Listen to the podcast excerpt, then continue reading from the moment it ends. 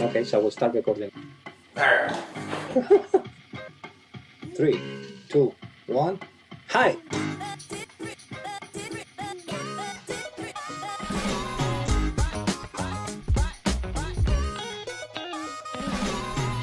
Hey, welcome back to Beards and Beers. I am Todd, and we are here today with G and our special guest Chris Bensen. I'm really, really excited to have Chris on on this chapter. And in the previous one, we were talking about the USB power supplies. Huh? I think that he might be using like this one that you show here, 60 ports charging. My question is, why didn't you have power over Ethernet? Would it be simplify the architecture and make it easier for that? I mean, we tried a lot of different tests. Uh, the first problem we ran into with power over Ethernet is um, so if you look at, at one of these, they're tightly packed in. Power over Ethernet was a, a like a daughter card, uh, a little header on here, and it took a little bit too much space, so we'd actually lose. We have 21 pi, we'd actually lose a whole pi it required some soldering and some some software i think to run if i remember right so it didn't work out of the box the version 2 is completely different but the version 1 just just didn't work it was also going to reduce too much of the airflow and had a lot of power uh, uh, heat requirements or problems with it too so we had a heat problem in general so separ- separating that out uh, into two units was um, was really important you mentioned uh, airflow what kind of vents are you placing now in these new uh, micro or portable Raspberry Pi clusters, huh? The portable res, I can't really get in here. Well, let's just pop it out right now, huh? So can you see that? Yeah. Those are the five fans. Um, so these brackets hold the hold the every other uh, the three in between, and then mm-hmm. these larger brackets hold the ones with the with the fans on them. How hard? Well, I was going to ask how many. Uh, what's the power requirements now that you're adding the fans and plus the Raspberry Pis? How much this rack consumes? Huh? This rack consumes. It was 13 amps at 120 volts. Wow, less than my uh, fridge, the, huh? right? The, the the big one. The big one pulls 160 amps. Ooh, wow.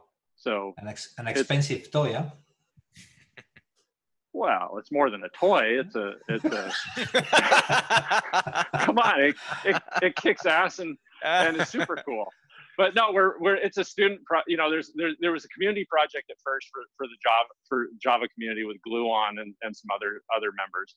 And then uh, some students have have gotten access to it. So a whole bunch of students helped me build this and uh, we're using it for, in the Oracle labs now to test the Graal ARM uh, unit tests. we're running hundreds of thousands of tests a day on, on it.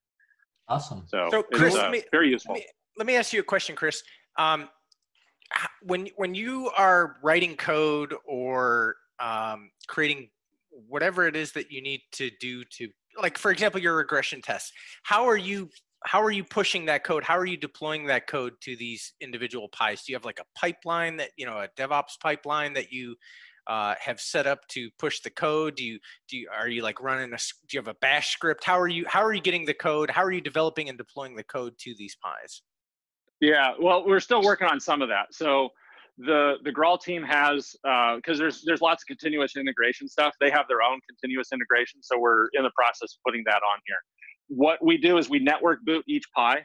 So the image is on an M- NFS mount off the server. So, so there's an N- a, another NFS mount that has the code that we boot up. So on startup of the OS, we grab that bash script, run that bash script, and whatever that is, you know, if it's if it's Docker that we want to run, we're network booting each each Pi. When a Pi boots up and it doesn't have an SD card, it reaches out to the DHCP server and tries to get an IP address. So there's a little bit of uh, firmware in there. The Pi actually has some bugs in it. When it goes and asks, asks for a DHCP ad- address, it doesn't do a full the full the full request. So it just requests for the IP. And so two Pis, when you boot a thousand of them up, you can actually get duplicate IPs because they don't uh, uh, check it out. Hmm. So you have to hard code the MAC address in the DHCPD.config file to an IP address. So there's a, I have another video and other scripts and stuff on my blog on how to how to go get all the MAC addresses for these. So the best way that I found anyway. And um, so then the DHCP server hands off a TFTP server, and then it pulls down the Pi pulls down the image and boots that image. That image is available on an NFS mount. So we have another NFS mount that's where we have the code that we want to deploy on each Pi. So like I said, there's that that initial boot script that goes and grabs whatever we want to run. How does that code get on that network server? Okay, so we what we do is we first have a test Pi, and so you know with an SD card, and we mm-hmm. test that Pi out, get it, get everything all dialed in the way that we want, and then we clone that SD card to that NFS mount. Interesting. Well, a little bird told me that you're planning to have augmented reality (AR) embedded in the system. Can you disclose a little bit about that? Well, what the idea is, one of the problems we run into is we have you, you have a computer display and you know a grid of all the pies, but you don't know which you know which one is overheating or whatever. So each one has a temperature. Those that's a little bit of code that's running on the Pi and reporting that back to this big grid. Um, so wouldn't it be nice to have an iPad, you know, and hold it over and visually see this is the IP address of this one, this is the temperature. You can show graphs, you can show the memory usage, you know, all that kind of stuff. So eventually, like to get some time to be able to do that. Hoping this year. What are you using for monitoring? What kind of tools are you using? Grafana or something like that, just to grab all the metrics and the monitoring of the system? Uh, actually, what we were using Socket.io. So it's it's it's written in in in in uh, JavaScript or Node. So the way we were initially rendering it rendering it was just on a Linux machine, just in a terminal, um, just refreshing the the display. So it wasn't anything special. Sounds um, like uh, sounds like a really good opportunity to integrate with the OCI metrics uh, API. You know, you could do custom metrics in the Oracle Cloud. Um, push up all your data to the metrics. Use the actual built-in tools, and also use the OCI plugin for Grafana, like like Guillermo said, uh, to visualize that data later on. So, um, cool. Are you volunteering? Uh, give me hey, ping me anytime, man. I'll help you out with that. Absolutely. Uh, the SDK yeah. is really easy. I already have a blog post that I could shoot to you about custom metrics in the Oracle Cloud. So, um, all right, we have time for one more quick question, Guillermo. You wow. pick the uh, you pick the best question that you have right. and lay it on him. Well, more than a, a question, my beer. All right, cool. yeah, more than a question is throw into Chris a couple of challenges because I would love to see. I'm I'm building the OCI community out there, and I think that two projects that would be really really awesome to see is first running the FN project, our cloud native serverless platform, so you can connect that to OCI and run metrics, billing, and a lot of stuff behind. And the second project would be running ESX VMware on ARM and using Oracle Linux on top of that. Do you see that feasible, or are you looking to take that challenge?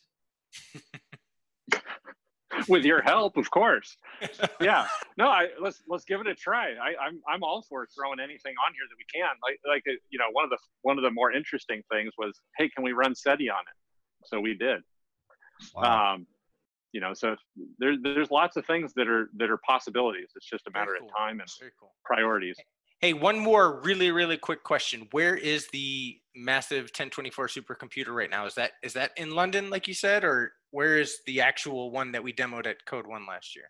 The actual one is is in Santa Clara. Uh, it's a campus there. Guarded under lock and key and like super top secret lab? Well, it, given that COVID happened, yeah, it's under lock and key. no one could get into my lab. So I, have, I, I saw it once. I was able to get in, and I and I took a picture and, and tweeted it. It got quite a few views. I was kind of surprised. Nice. Um, wow. Very cool. So, hey, yeah. Chris, we uh, really, really appreciate you joining us today and in our last episode to discuss uh, all the cool things that you're working on here at Oracle and and we wish you the best of luck in the Oracle Labs.